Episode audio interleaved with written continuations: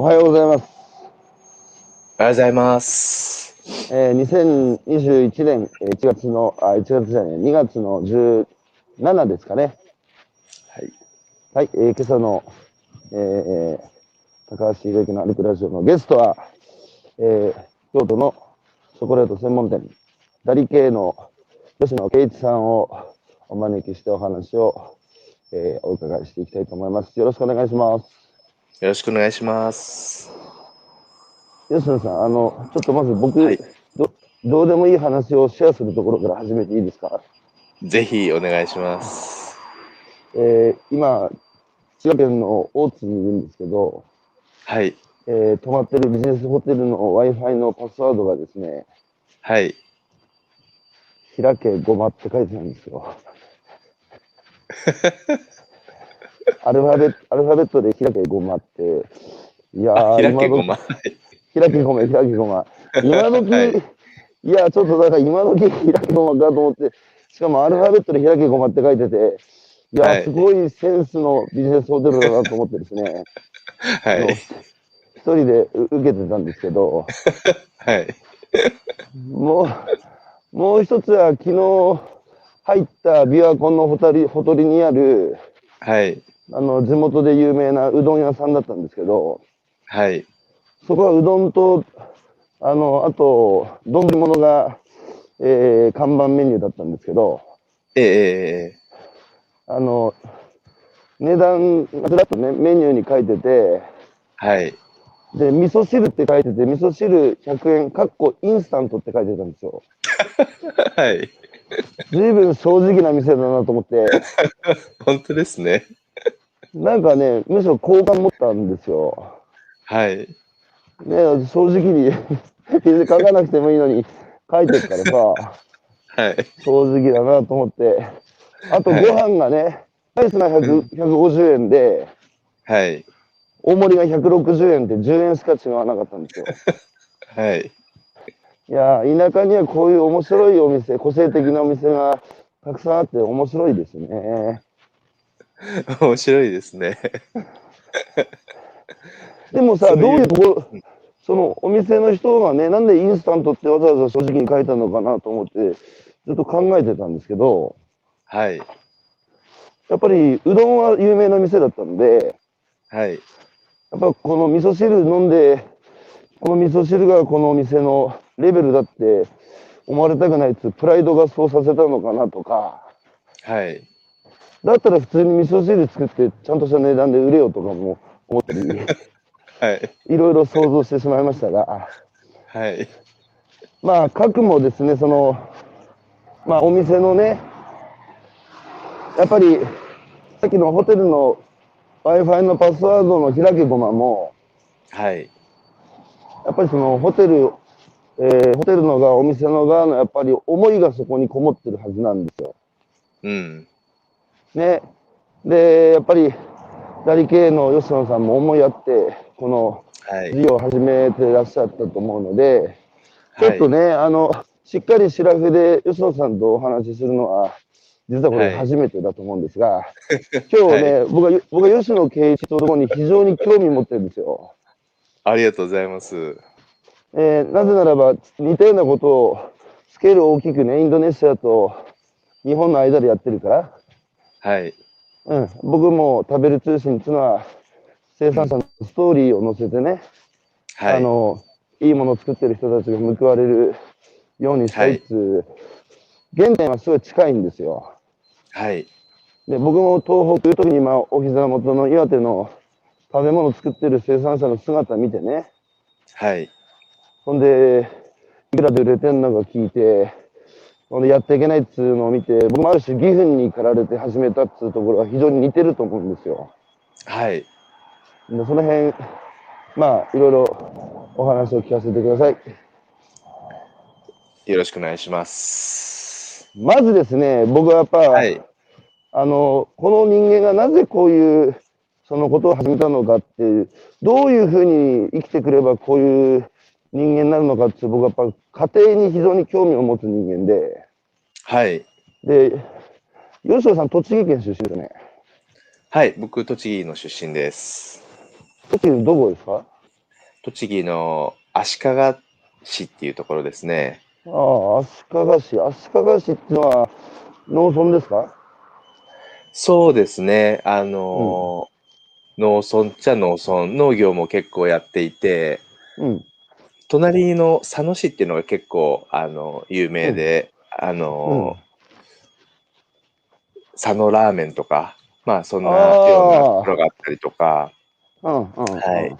まあでも言ってみたら、栃木県は宇都宮が、あの、県庁なので、うん。そういう意味では、あの、足利市っていうのは、市で行くと栃木県で2番目に大きくて、うんはい。でも、あの、そうですね。もともとは織物の町とかだったんで、えー農業とかもやってますし、はい。あとはまあ製造業の工場とかも多いような、そんな環境でしたね。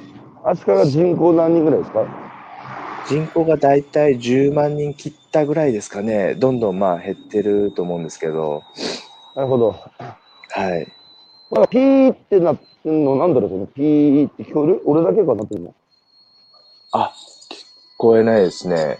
あ、じゃあ、吉野さんの方は大丈夫ですね。大丈夫です。はい。はい。ここで、あの、ご両親は何されてたんですか？えっと、うちは、父親も母親も、まあ、自営業で、えっと、車や、車の整備工場ですね。車の整備工場、あの、町の、じゃあ、町の小さな整備工場ですね。あ、そんなイメージです。はい。それでさ、あの、普通に、高校は地元の高校行ったんですか？地元の高校行ってました。はい。それは進学校？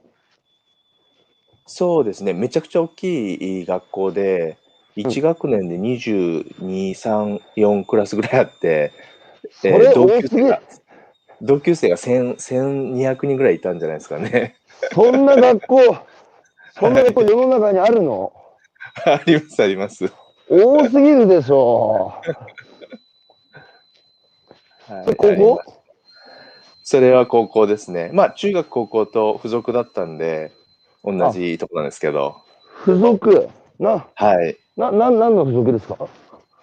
あの、日大系列ですね。佐野日大っていう、はい。日大、日大は大学も、ま、マンモス校だから、マンモス大学だから、もう、もう中、中高もそんな、もうとにかく物理、物量で勝負っていう。はい。高校時代に何やってました？高校時代は、えーうん中学までは、あのーサッカーとかやってたんですけど、うん。高校になってからはあれですね、全く何もしなかったですね。ああ、帰宅部ってやつね。帰宅部ですね。それで慶応、慶応の経済学部ですか？はい、大学は慶応入りました。それ現役。元気で、はい。なんで慶応の経済目指したんですか？そうですね。まあ、もともと、あの、うん。中学からあんまり勉強は好きじゃなかったんですよ。好きじゃないのにあ慶応の経済入ったの？はい。で、できなどうぞどうん。やぞ。ら、やらなくてもできるタイプか。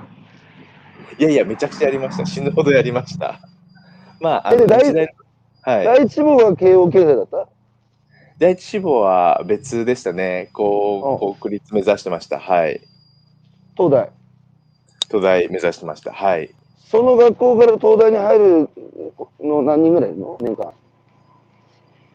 年間、いや、年間一人もいなくて、多分3年に1回出るかとか、そういう感じですね。ああ、もうそういう中で東大目指すからもう、じゃあトップレベルですね、学校でも。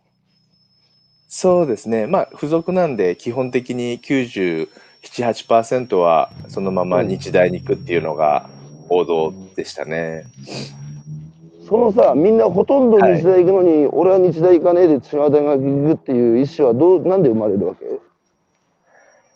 いや、これどこから話したらいいのか難しいんですけど、うん。あの高校時代に母親がちょっと大きな病気をしたりとか、うんあの交通事故にあったりして、うん。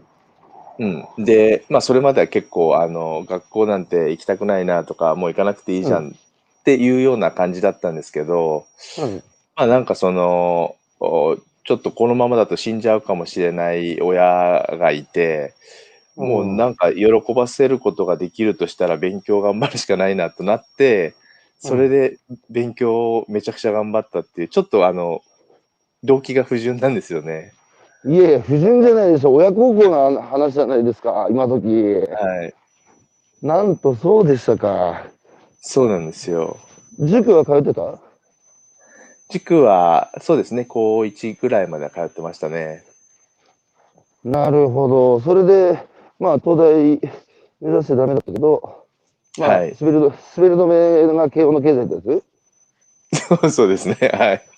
吉野さん、僕は慶応の経済学部が第一志望でしたけど、はい。はい。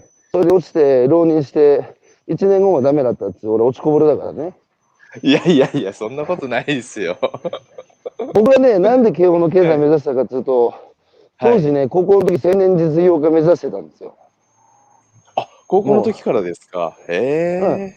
僕ね、当時田舎者で、やっぱね、はい金で買えない、金で買えないものないとか思ってたから、はい。もうね、今から想像できないぐらいもう世の中お金だって思ってたんですよ。ええ全然そんなイメージないですけどね。まあでもね、図らずもこうやって、まあ青年は過ぎちゃって、おじさん実業家になりましたけど、はい。い一応高校時代のあの目標を果たしたっていう。まあ、まあ、俺の話はどうでもいいや。で、慶応経済に入って何やってました？で、まあ、あの、もうそ、その時点で、うん。自分の中のこの、まあ、頑張って勉強していい大学に入って、親を喜ばせたいみたいなのが、うん。うん。終わったと思ったんですよね。で、終わったんで、もうちょっと若干燃え尽きて、入学とともにもう燃え尽きて、うん。はい。で、そこからハマったのが、えっ、と、バックパックで世界を回るっていう、ああ、はい。そっち系に行きました。はい。その辺も似てるんですよ。僕、僕も、僕もあの、猿岩石見てバックパック組ですから。ひろゆきさんもなんですか？僕はアジアと南米はい南米でしたけど、はい。もうはい僕全く同じです。猿岩石見て、あの二人のヒッチハイク見て、うわー、いけるんだと思って、お金そんななくても。ね、あの人たちずいぶんハードル下げてね、そうですね。こいつらにできんだ。だったら俺にできないわけないと思って。はい。まあでもあれですね、うんはい。吉野さんのその高校時代に、そのや病ね、倒れはいた母を喜ばせるために、なんか喜ばせられることないかなっつって勉強しかない今自分にあって、んもうその頃から、なんか今の事業を立ち上げる源流通貨、はい。ね、自分の目に飛び込んできた目の前の人をなんとか喜ばせたいっていうのは、もう当時からなんか源流ですね、それはね、吉野さんね。ああ、そうかもしれないですね。なんか明確にこれがっていうのがあるよりは、なんかうんその環境に置かれて何ができんだろうっていうので、勢いで始めちゃうっていうのは、今も昔もあんま変わらないですね。でもさ、起業家とか事業家ってさ、そんなもんだと思ってて、はい。な僕、どこだったかな、それこそ慶応の、なんか大きな授業で、月に1回起業家呼んで話するっつうのに行ったのね。はい。で、僕、冒頭言ったんですよ。今までたくさんの起業家来たと思うけど、はい。全部話半分に聞いてた方がいいぞって。はい。みんなね、ふみんな振り返ると美談にするんですよ。あだけど、真実は、真実は僕ね、たまたまだと思うんですよ。あ、うん。たまたまその時夢中になったことを始めてピボットを繰り返してたら、今はい。の現在地にたどり着いたっていうのが真実だと思ってて、はい。うん、あの、起業家旅、起業家、事業家っていうのは旅行じゃなくて旅のような生き方、ね、行く先々でいろんな出会い、偶発的な出会いがあって、それに導かれるままに、あの、生きるっていうのが、僕は起業家、事業家だと思ってて、はい。で、旅行っていうのはツアーですよね、目的地決まってて、逆算して予定通りことを進めていくっていうのはサラリーマンの生き方ですからね。はい。えー時刻は6時15分を、えー回ったところです。今朝は、えー京都の、えーチョコレート専門店、ダリ系の吉野さんお招きしてお話を伺ってます。世界回って何見てきました？世界回って見たものですか？まあ、本当に、あの、そ、それも、今、ひろゆきさんがおっしゃったことと同じかもしれないですけど、うんなんかあの、これを見ようとか、この遺産を見たい、この景色を見たいって言って、旅に出てたわけじゃないんですよね。とりあえず、あの、片道切符で行って、で、う目的地もなく、その、その国、その地域で面白いことやってればそこに行き、何かあればそれを見てっていう感じだったんで、うん。あの、何してたかっていうと、なんか目的があったっていうよりは、その場その場での出会いとか、たまたま出会ったことっていうのを楽しんでうん旅したっていう感じですかね。無目 無目的の旅ですね。無目的ですね。はい。それも一緒ですね、僕と。あ、本当ですか？すごいな。いや、なんか、いやー、はい。僕、今のこういう朝のラジオとか、えー800回ぐらい続けてる車座も、はい。何のためにやってるのかってよく目的聞かれるんですけど、はい。別にないんですよ。ほう、ほ目的があると、その手段になっちゃうと、その途端に、なんか、いやってることが色あせるっていうか、う。はい。やってること自体が割と目的っていうか、やりたいからやってる以上なんですよね。うん、うん、うん。で、ただね、ただはいやりたいこと、やりたいことを続けてると、そこに意味が立ち現れるからね。はい。まあまあ、で、海外歩いてて、まあいろんな国に回って、まあ60カ国ぐらい回ったって話でしたっけ？あ、そうですね。あんまり数えてないですけど、5、60カ国は行ってたと思います。その中でさ、社会に出てくる道筋を決める材料にもなるわけじゃないですか。はい。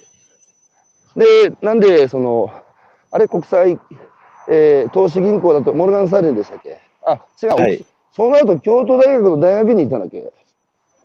そうですね。学部出て、あの、大学院にすぐ行きました。随分勉強好きですね。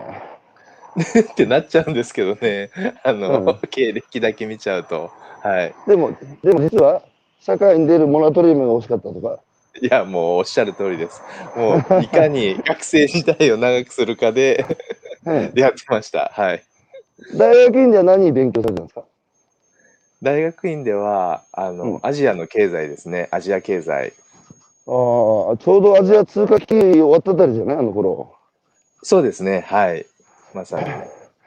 いやー、覚えてる。あの頃さ、グローバリゼーションが世界を救うみたいな論調一緒でしたよね。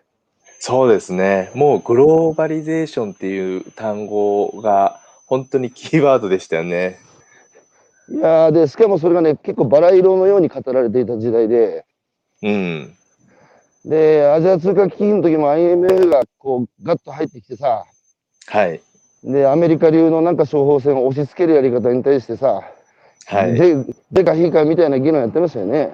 やってましたね。はい。でもあれから20年経って、はい。あれですよね、当時ね、僕、青山学院大学の経済学部のあるゼミに入ってて、はい。あの、慶応大学の経済学部のあるゼミと最後ガチで論戦するっていうゼミだったんですよ。ええ面白いですね。はい。で、俺がね、憧れてた大学だから、もうなんか部活つくわけですよ。はい。だからね、こいつら論破してやろうと思って、はい。で、当時やっぱグローバリゼーションがテーマ、主題でね、はい。で、慶応大学のそのゼミは、グローバリゼーションを推し進めるべきな日本持つ論調だったんですよ。うん。はい。それに対して、いやいやいやいや、それに盲目的に乗ったらダメだっていうのが僕らの論調で、ほうほうほう。はい。で、僕はそのリーダーだったんです、その、青学のね。はい。で、かなり激しくやり合って、はい。最後、最後もう僕は黙らせましたけど、はい。でもね、なんか向こうな、向こう納得してない顔をして、なんかチーとか舌打ちしてるから、はい。だけどね、20年経った今、ほら見ろと、俺が言ってた通りになっただろっつう、はい。あ今僕は勝ち誇ってますよ。さすがですね。さすがです。いやいや、僕ね、先見て、先を見る目だけは自信あるんですけど、はい。それで、京都大学でアジア経済勉強して、今度オックスフォードまで行ってますよね。はい。モラトリアム長いでしょ 長いですよね。オックスフォード行って何勉強してたんですか？その時は、えっ、と、社会政策で、具体的には、あの、まあ、日本ってもう当時から人口が減り始めるっていたので、うんうん。あの、このままだと日本の労働力って、うん。もう、あの、どんどん少なくなっていくから、うん。日本としてどういうふうにしなきゃいけないんだろうっていうところにも興味があって、うんで、それで、あの、移民政策っていうのを学びに行ったんですよ。なるほど。ほんで移民政策学んだ？で、学びに行ったんですけど、まあ、現地に着いて、オックスフォード大学で、あの、この先生に、あの、1年習うと思ってた先生から、うん今年から急にちょっと学生取れなくなったと。ううんん、で、あの、ついてはこの先生と一緒にやってくれって言って、新しい先生を紹介されまして、はい、全く関係ない先生に 習うことになりました。いやー人生旅ですね。何まで何その先生の専門は何だったの？その先生は、えっ、とジェ、ジェンダー論の先生でした。でデータが学んだの？僕はもう移民政策しか学びにい興味がなかったので、うん参ったなと思いつつも、うんあの、結局何を学んだかっていうと、うんその次に、えっ、と、興味があった、ね、年金ですね。年金政策を学んでました。あーまあでもいずれなんかパブリックなことに興味あったんだね。そうですね、はい。うん。でやがていよいよ社会に吉野圭一青年が出る。で、はい。モルガンスターレンに入った。はい。それはなぜモルガンスターレンを選んだんですか？これは結構シンプルで、あの、理理由は2つになるんですけど、うん一つは、あの、まあ、当時もうあの、親が離婚してたので、うんで、えっと、僕は母方について、まあ、あの、うんいわゆる家のローンというか、借金があったんですよね。はいで、まあ、それを早く、あの、返すのが、あの、重要だということで、まあ、あの、田舎あるあるですけど、やっぱり長男としてできることはしたいと思って、で、えーなるべく給料が高いところに行こうって思ってたのが一つと、本じゃ当に母母親思いの優しい子供だね。で給料が高い職業って何かなって見ていくと、まあ、やっぱり、あの、今は違うかもしれないですけど、当時は外資系の投資銀行とか、まあ、いわゆるコンサルティング会社とかっていうのが出てきて、で、ーはい、それ、そそれでですね、はい。もうまさにグローバリゼーションが勢いを増してなんかヘッジファンドだなんだとかっつってあの、はい虚構虚構の経済に世界が狂気乱舞してるあたりですね。そうですね、はい。ほんで日本で働いたの？はい、まず東京で働いて、なるほど。はい。でけその後何社かあのねうんと会社変えて、金融アナリストだとかまあいわば国際金融の世界にいたわけじゃないですか。はい。どうでした？その期間働いてて、まあ、お金は稼げたんでしょうけどはい。家のローンも返せた？返せましたね。まあ、返したから辞めたっていうのもあるんですけど、一つ背景としては。なるほど返し切ってでその世界にずっと身を置いてるつもりはなかったわけですね。と思ってたんですけど、うんもう、あの、金融の世界にいる中で面白いなと思ってきたんですよね、金融が。だからこ、このままずっとやろうかどうかって、本当だったらもう、あの、借金が返し終わったら、自分で好きに生きようと思ってたんですけど、うんいや、ちょっとこれ面白いな、このままずっと一生そういう仕事もいいなって思ってて、結構悩みました、本気で。だってなるほどであれでしょ何億何十億っていう数字をさ日々はい。眺めて動かしたりなんだりしてたわけでしょ？はい。その世界の面白さって何ですか？なんか、あれですね、えっと、まあ、いわゆる株の取引になるんですけど、うん。あの、いい会社、まあ、俗に言う、まあ、いい会社の定義が何かっていうのはあるんですけど、うん。あの、成長する会社が、うん。必ずしもあの株価が伸びるわけでもないし、うん。あので自分だけがその情報ある情報を知っててこの会社伸びると思っても、うん。他の人が知らなかったらその会社の株は買われないから、やっぱりダメで、うんなんか光るものを見つけるのが仕事なんですけどそのうん。いろんな会社の。でもその光る要素が本当に世の中に分かるかどうかっていうタイミングを考えるのも大切で。なるほど。これをやってるうちに、なんか、うんあの、まあ、表面に出てこない本当の企業の強さとか、うん、あの、まあ、志の強さとか、うんそういうのをあの見るようになって、うん。なかなかそういう視点であの会社を見たりとかってやっぱななかったので、本当面白いと思ってたんですよね。はい。なるほど。そうしていよいよ、はい。えー、2010年ですか、韓国旅行に行ったのは。はい。2010年です。はい。ね、バリバリあの金融アナリストとして働きながら、ちょっとした休みにいると、まあ、はい。海外にバッと、もう行動力すごいですね。いやいやいや、そんなことないです。ひろゆきさんに比べたら、そんなことないです。いやいや、普通さ、普通でもう朝から晩までね、もうずっと働き詰めでしょ？ああ、もう本当におっしゃる通り、働き詰めでした。土日なんか家でさ、横になってたじゃん。それでも、やっぱバックパックで行ってたわけ。行きましたね。やっぱり、い一泊二日でも行けるんだったら海外は行行きたい派でしたね。それでいよいよ運命の時を迎えるわけですが、2010年に韓国のソウルに行ったんですか？韓国の、えっと、チェジュ島なんですよ。あ、チェジュ島行ったの？はい。そこでその例のお店にたまたま偶然入ったわけですか？はい。もうたまたま街歩いてて、チョコレートショップっていうか、チョコレートのカフェがあったんで、そこに入ったと。うん。はい。特段チョコは好きだったんですか？めちゃくちゃ好きだったんですよね、昔から、チョコレートああは。ー、そう、はい甘甘党甘党ね？はい。大大の甘党です。それで一枚の世界地図を見つけるわけですね。はい。カフェの壁に貼ってあった地図を見つけました、そこで。やっぱりその時はっと目に留まったのは、やっぱり自分のそのこれまでの常識、かあこえーチョコレートっつったら、ね、あのガーナとかあっちってはいいう常識の中に、インドネシアっていう言葉が違和感あったわけですか？もうものすごい衝撃で、まあ、うんやっぱりひろゆきさんもそうだと思うんですけど、僕もその世界を旅してて、うん。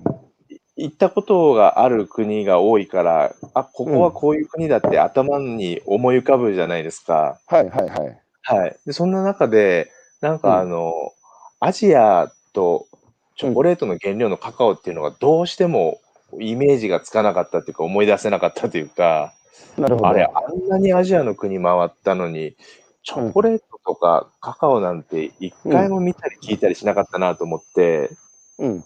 はい、ちょっと衝撃だったですね。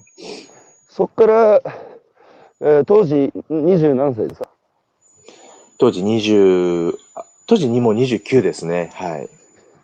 じゃあ29で、あ、そこも似てるな。俺も29で、はい。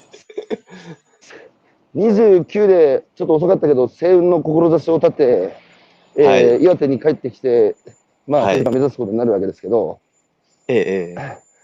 29歳で、そこから吉野さんのいわば好奇心に火がついちゃって、はい。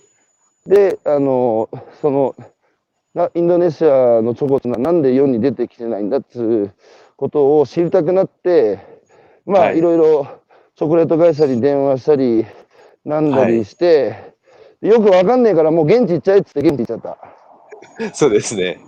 その通りです。えー時刻は6時30分を、えー迎えたところです。今朝は、えー京都のチョコレート専門店ダリケーの吉田圭一さん、えーお招きしてお話を伺っておりますが、えー後半戦ですけど、えーすごいよね、もう、なんか、調べてわかんないんだったらそこで諦めるのに、やっぱり知りたい。そのために現地に行って自分で見てくるしかないっていうことでしょ？はい。そうです。いやー、それでインドネシアに行ったわけですね。はい。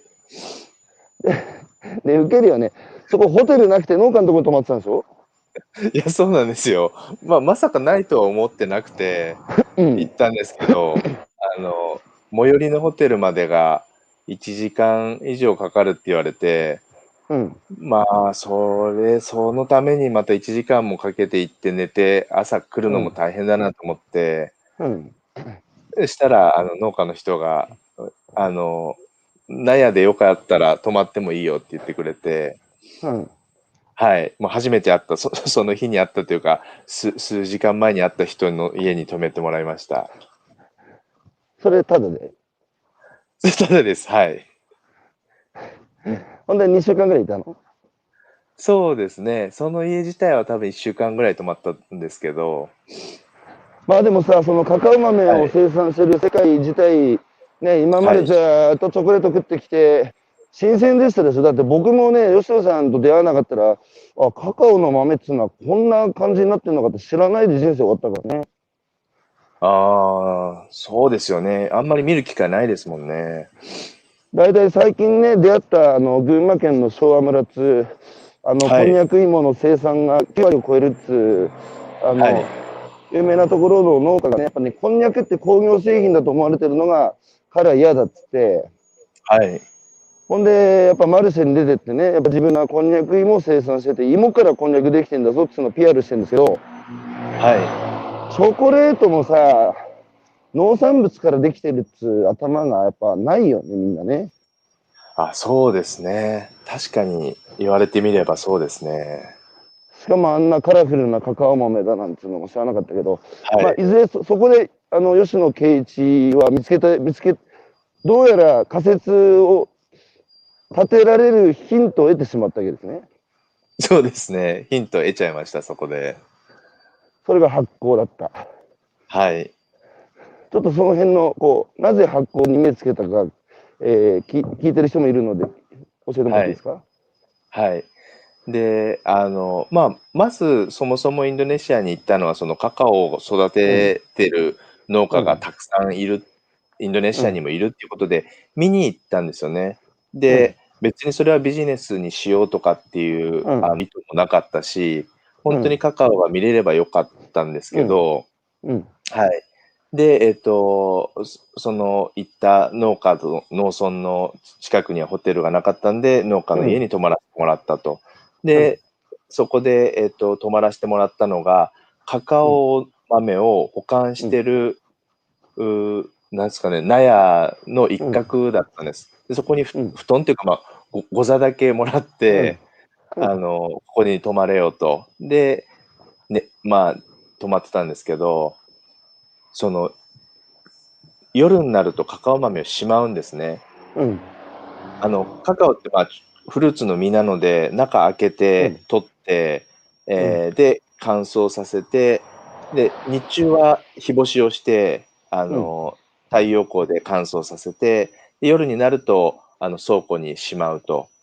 うん。で、あの、僕はその、昼間はずっと外に干されてたカカオ豆を見てて何も感じなかったんですけど、夜にあの納屋にしまわれてカカオ豆が、で僕もそこで寝た時にとんでもなくあの鼻をつく、うん。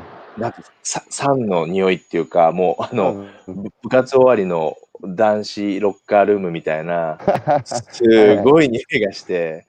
うんで、あれ、これってカカオなんだよなと、さっきまで干してたけど、で、干して外にあった時には気づかなかったけど、うん。こんなに臭いんだ、臭いっていうと言い方あれですけど、うん。こんな強烈な匂いなんだっていうのを感じて、うん。で、眠れなかったんですよね、あまりの匂いで。うん。はい。で、あの、翌朝起きて、まあ、お父さんに、いや、これすごい匂いだけどって言ったら、まあ、うん。これがカカオなんだと。うん。で、えーまあ、当時って2010年で、まだ、うん。えっと、おそらくスマホってなかったか、あってもあの、うん。Wi-Fi につなぐみたいのってなかったんですよね。ははい。で、えっと、1時間かけて、いうん。えー町に唯一あるというか、うんまあ、多分隣の町のインターネットカフェに行ってうんまあで調べたわけですね。調べました。うんそしたら、匂いの原因うん。はいどうぞ。そうです。で、カカオ、カカオ豆臭いみたいな感じで調べたんですけど、うん。日本語では全然それが出てこなくて、うん、で、英語で調べてたら、カカオは、えっと、発酵するとチョコレートのような香りになるけど、うん発酵しないとめちゃくちゃ酸の香りが強いって書いてあって、うん。でそその時初めて、えっと、まあ、発酵って英語でファーメンテーションって言うんですけど、うん。ファ fermentation っていう言葉も意味は僕は知らなくて、英語の。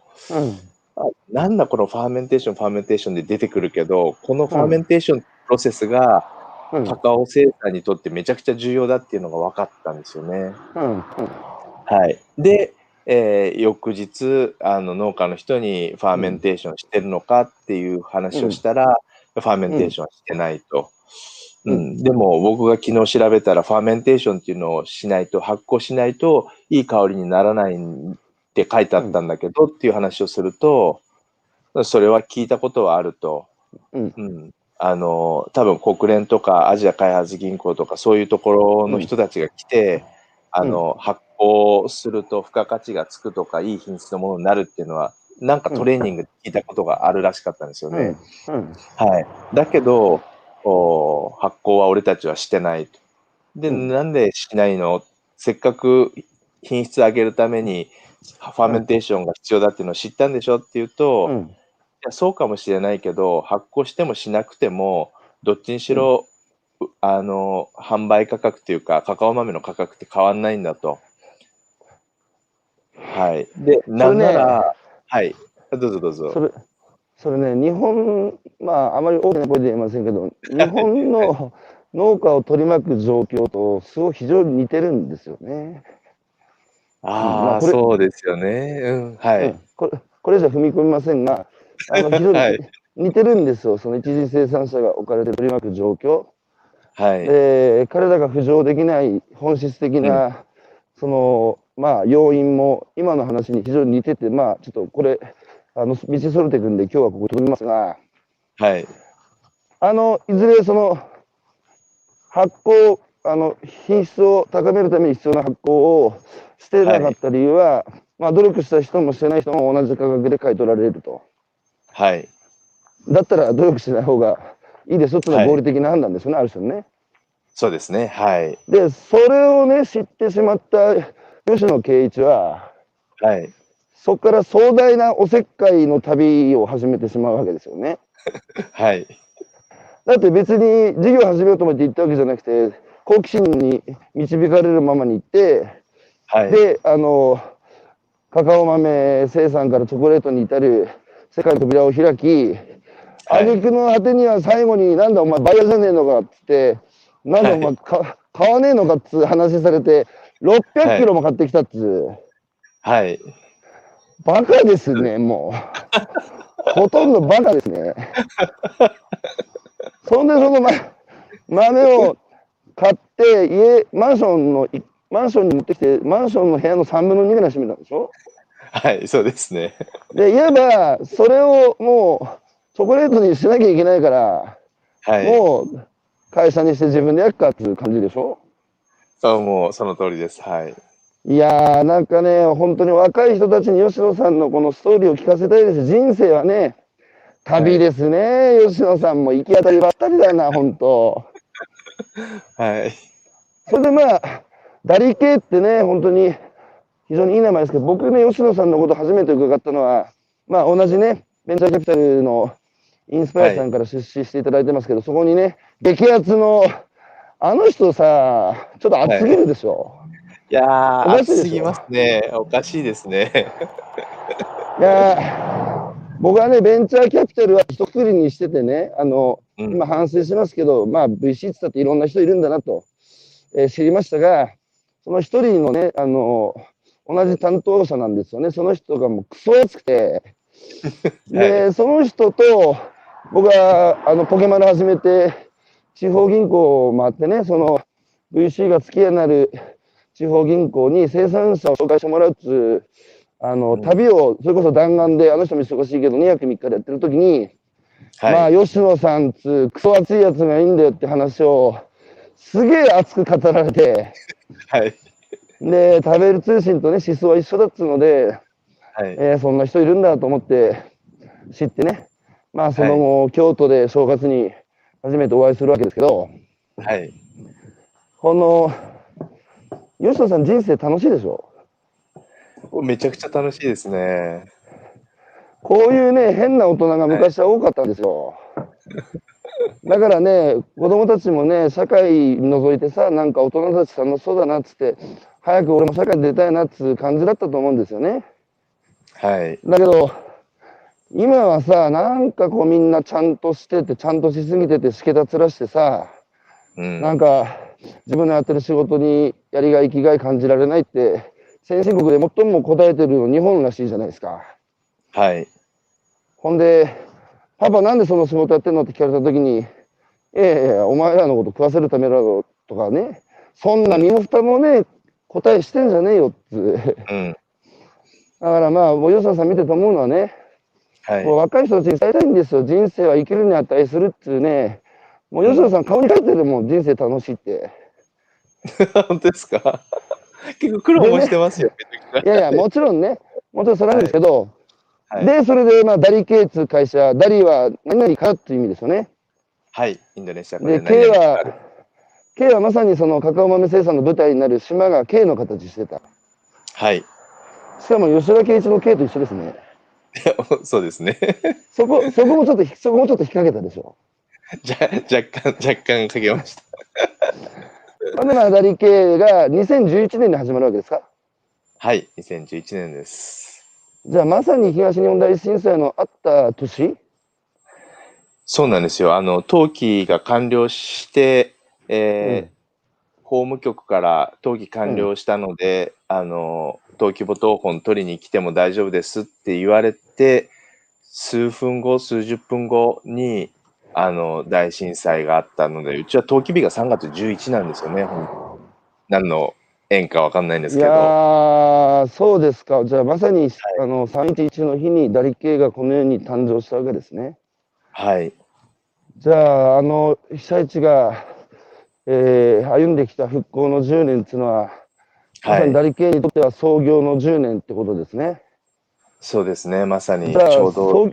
創業してまさにちょうど10年経つんですね。はい。うん。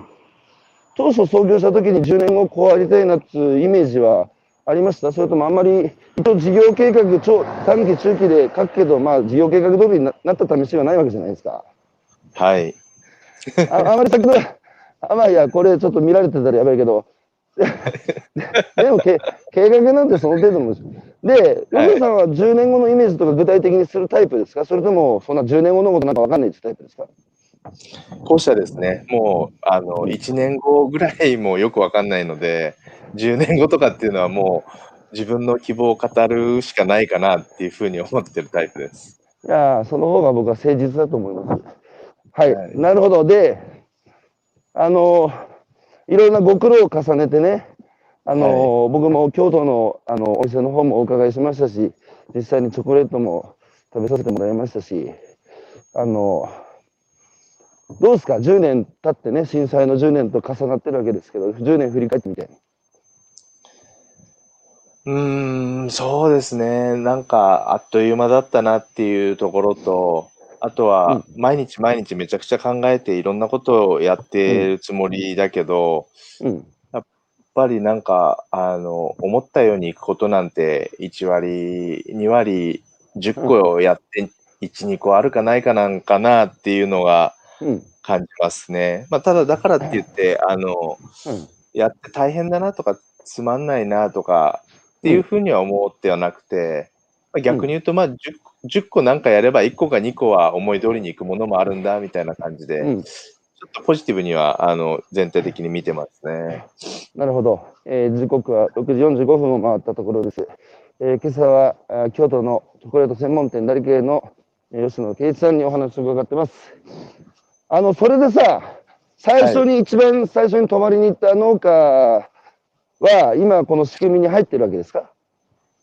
今は残念ながら入ってないんですよ、その村は。そういう、そういうもんですよね。僕もね、一番最初、はいこの仕事を始めるきっかけになった漁師は、石巻の牧野浜っていうところで、牡蠣を養殖している、りょうさんなんですけど、ポケマルやってないんですよ、その人。あ、そうなんですか。残念ながらやってなくて、まあまあ、はい。あの、まあ、きっかけいただいたことで感謝しますが、はい。今、契約農家さんは何人 ?500 人ぐらいですっけ？今500人ですね。はい。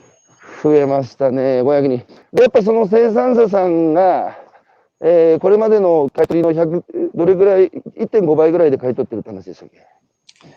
価格自体はだいたい2割、3割ぐらい高くて、あ2割まあただ、うん。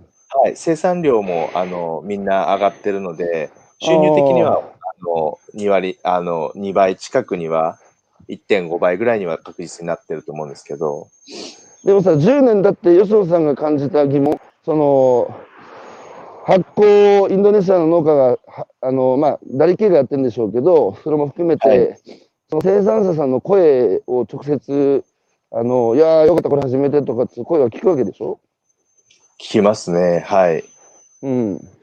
や、これ、あの、あひろゆきさんうんにぜひ、あの、聞いていただきたいことがあって、ああ、教えて教えて。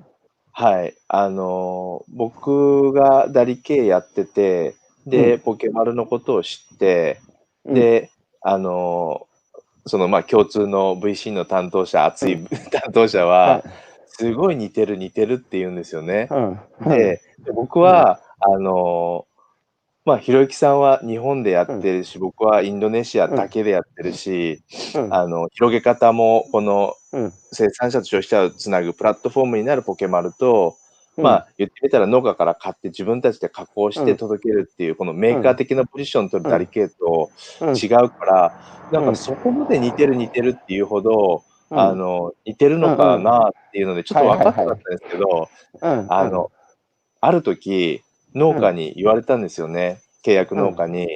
うん、最初にダリケーと付き合いたいと思ったきっかけは、うん、まあ周りでダリケーとも契約農家になってる人からうん。が、あのいろいろまあ技術指導をしてもらったりとか、まあ、うん。高値で買い取ってくれたりとかっていうところがあって、うん。収入なんだと。収入が上がるからダリケーと付き合ったんだと、うん、うん、はい、だからあの、まあ、逆に言うとあの価格高く買ってくれていろんな技術を教えてくれて、まあ、ラッキーだと思ってここと付き合いたいと思ってきたんだけど、うん、今あのダリケーと付き合って一番良かったことは何かっていうとあのダリ系今まではカカオ豆を売ったら、まあ、コレクターっていうう買取人に売ったらもうその豆がどうなろうが、あ関係なかったと、全く興味もなかったと、はい、知りたく、はいはい知り知れなかったじゃなくても知りたくもなかったっていうか、うん、関心なくて、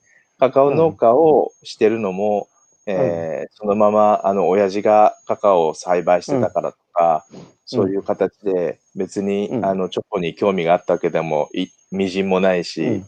うん。でも、えっとダリケと付き合ってダリケうん。それ商品作って自分の豆で、うん、で、えー日本でこういうような商品ができたよとか、お客さんこういうふうな、あの、味の感想を言ってたよとか、はい。まあ、あの、僕らも、あの、お客さん、日本の消費者を現地に連れてったりもしてるので、うん、あこの人たちが食べてるんだとかって、その、うん。自分が育てたものがどこに行って誰に喜ばれてるのかっていうのが分かって、うん、それが今一番のやりがいだっていうわけなんですよね。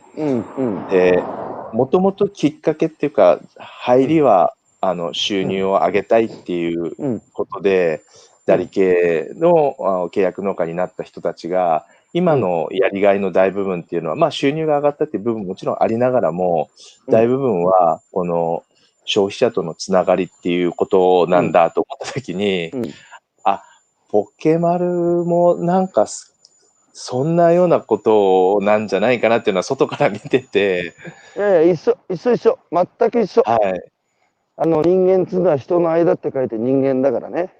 はい、だけど、やっぱり効率と量を求めた世界が失ったものは人の間なんですよ。うん、だから、やっぱり一人で生きてる人なんかいないからね、僕らの生命と、そしてこの、えー豊かで快適なね、生活っていうのは誰かに、誰かが作ったものをお金と交換してまあ、いわば誰かに生かされてるわけですよ。はい。で、誰かに生かされてるし、自分も、あの、誰かを生かしてるはずなんだけど、その、えー生かす生かされるっていう人の間が見えないので、はい。あの、まあ、お金は稼げど、なんつうかこう、満たされないっていうか、精神的な飢餓状態にあるっていうのは、やっぱり人の間がないからだと思うんですよね。うんで、それを、吉野さんたちは、インドネシアの生産者と、その、まあ、日本の消費者との間をね、まあまさに取り戻そうとしてるし、僕も一緒だからね、全く同じ気持ちです。今の話聞いてて、寸分たがわずに一緒。はい。で、やっぱその、えー生産者からね、やっぱその収入も上がったし、やっぱか、はい食べる人の顔が見えて、で、あの、ポケマルもね、やっぱ食べる人の顔を見た途端に自分たち食べ物扱ってるんだって意識になったって言うんですよ。ああ、はあはあはで、漁師もそれまでね、魚蹴飛ばしてたんですよ。あ。はい。で、農家もね、やっぱやっつけ仕事で、うんとりあえずやってたんですよ。ところがね、食う人の顔を知った瞬間にね、自分たちは人の体作るね、食べ物を作る素晴らしい仕事なんだって、プライド取り戻してね、魚蹴れなくなったんですよ。ああ、いい話ですね。はい。うん、だから多分ね、一緒なんですけど、はい。そこでね、きそこで吉野さんに、あの、やっぱ聞いてみたいのが、あの、フェアトレードが世界を変えるっていうのはみんな世界中で言ってきて、僕もそうだなと思ってたんですけど、はい。その、ある、そのね、あの、メディアの取材に、吉野さんは、いや、フェラ、フェアトレードじゃ世界変えらんねえんだろっていう、まあタイトルはいそれ読んで、僕すごい納得したんですよ。はい。それ、ちょっとフェアトレードじゃ世界変わらないと思い、端的にちょっと説明してもらっていいですか？そうですね。あの、まあ、フェアトレードの定義が何かっていうこともあるんですけど、まあ、ざっくりみ、多くの人が感じてるのっていうのは、あの、生産者が、あの、所得が低いから、もうちょっと、お彼らが、あうん。収入が上がるように高い値段で物を買いましょうと。うん。それによって、まあ、貿易とか、あの、物の、えー値段っていうのを高くして、うん生産者がより、まあ、住みやすい暮らしを確保しましょうっていうのうんがフェアトレードで。はい。で、その考えでいくと、あの、必ずしもフェアトレードをするのに、うんえっ、と、品質を上げるとかっていうことをする必要がないんですよね。まあ、かわいそうな生産者がいたら、あーより高く買ってあげればいいじゃんっていうことに極論になってしまうので、うん。でそうすると生産者もまあ頑張らなくてもあ高く買ってもらえるんだったらラッキーっていう風になってきうて、ん。うん。でこれが確実に回っていく持続していくんであればいいんですけどこのフェアトレードを成り立たせる前提って、まあ、要は消費者側があの高くお金を払ってもいい生産者はかわいそうだからとかあの貧しいからっていうつその思いを持って、かつあの高い値段で品質変わらないものを買い続けるっていう前提がなきゃいけなくて、つまり施しは、施しは続かないってことですよね。ああ、もう一言で言ったらそれですよね。はい。吉野さん、僕もね、あの、はい被災地の東北で、はい。東北食べる通信始めてからね、あの、支援とか復興っていう言葉使うのき嫌になって使わなかったんですよ。はい。で、やっぱね、支援っていうのはもう長続きしない？一方通行で上からの施しだからね。はい。で、そうじゃなくて大変だから買ってください、かわいそうだから買ってくださいっていう同情は長続きしないからね。うん。だから僕は、普通に東北の人たちが作ってるものうまいから食っ買ってよっていう、その、はいやっぱり東北の生産物の力だけを伝えるようにしたんですね。はい。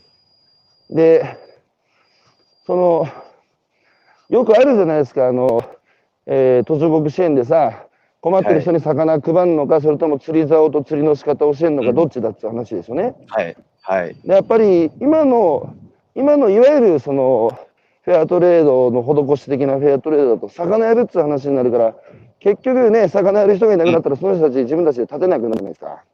はい。だから吉野さんがやってることも、まあ僕が僕なでやってることも、釣り竿を渡して釣りの仕方を教えてるって感じじゃない？いああ、もうそ、その意識ですね。はい。やだからね、僕らね、二卵性ソーセージみたいにやってることすごい似てるんですよ。で、あの、僕ら、あの、買い手の側の意識のこう変化っていうのもちょっと聞いてみたいんですけど、はい。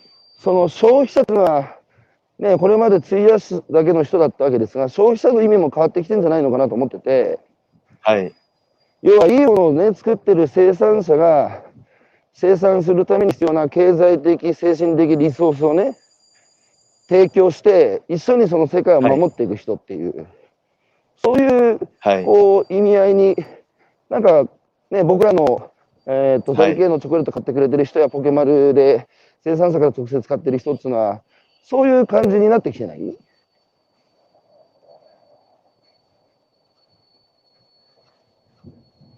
こえますか？あれ、吉野さん固まった。一番いいところでさ、なんで固まるわけこれ俺が固まってんのか？えー、なんか雪降ってきたな。吉野さん。えー、今朝は京都の、えーチョコレート専門店、えーインドネシア産カカオ豆を、え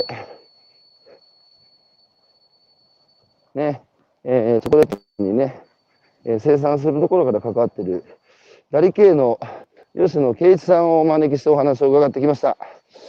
えー固まって一番聞きたいところが聞けないっつう。吉野圭一さんえーそしてこっちは、なんだこれ。みぞれが降ってきたな。で、僕はそう思ってるんですよ。生産者が、ね、やっぱ生産するために必要な、で、いいものを作ってるのが前提ですよ。で、そのいいものが消費者を幸せにするんですよ。だったら、その生産者が生産するために必要な精神的、経済的リソースをね、やっぱ消費者が提供するっていう、そのことによってその世界が守られるならどっちもウィンウィンだって話ですよね。間を取り持つ人も win-win-win、えー triple win、all win っていう左計算が言ってることですよね。えーはい。ということで、という吉田さん、最後、えー僕はちょっとね、あのー被災地支援、途上国支援、障害者支援、子ども支援っていう、これまでの支援の文脈がね、もう変えなきゃいけないなと思ってて、今までやっぱりね、やっぱどっか下に見てんですよね。自分たちより下の人たちを上からやっぱ手差し伸べて助けるっていう、そういうなんか片一一方通行のものじゃなくて、僕らもなんかもらってんですよね。向こうからもベクトルが出てて、えー異質な世界に触れることで自分たちの世界が失ってしまった大切なことをね、もう一回やっぱ気づかせてもらうだとか、あるいはね、それこそいい生産物を自分たちも結局手に入れられるっていうことなので、えー、よいしょ。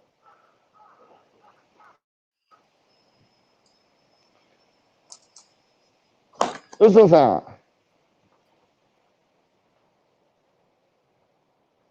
こえますかあ、聞こえます。なんだ、インドネ、インドネシアの島にいるのが今。もしもし、聞こえますかもしもし。もしもし？吉野さん。聞こえますか？あ、もしもし。あ、聞こえますか？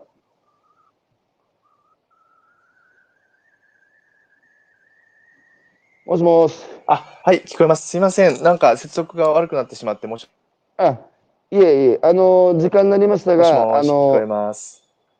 聞こえます？吉野圭一はい応答せよ、聞こえますか？大丈夫です。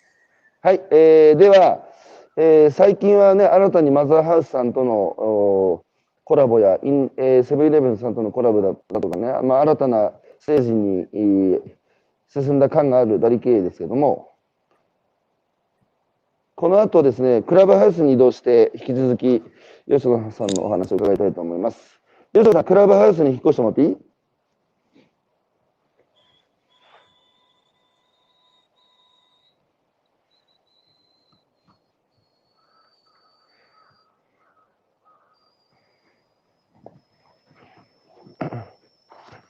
吉野さん、クラブハウスにこの後引っ越して、引き続きよろしくお願いします。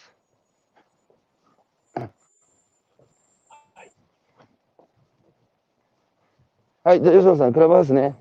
はい、皆さん、今日も一日ありが、えー、1時間お聞きいただいてありがとうございました。えー、それでは皆さん、京都に、京都のダリケーね、ぜひ一度チョコレート食べてみてください。美味しいよ。はい、ありがとうございました。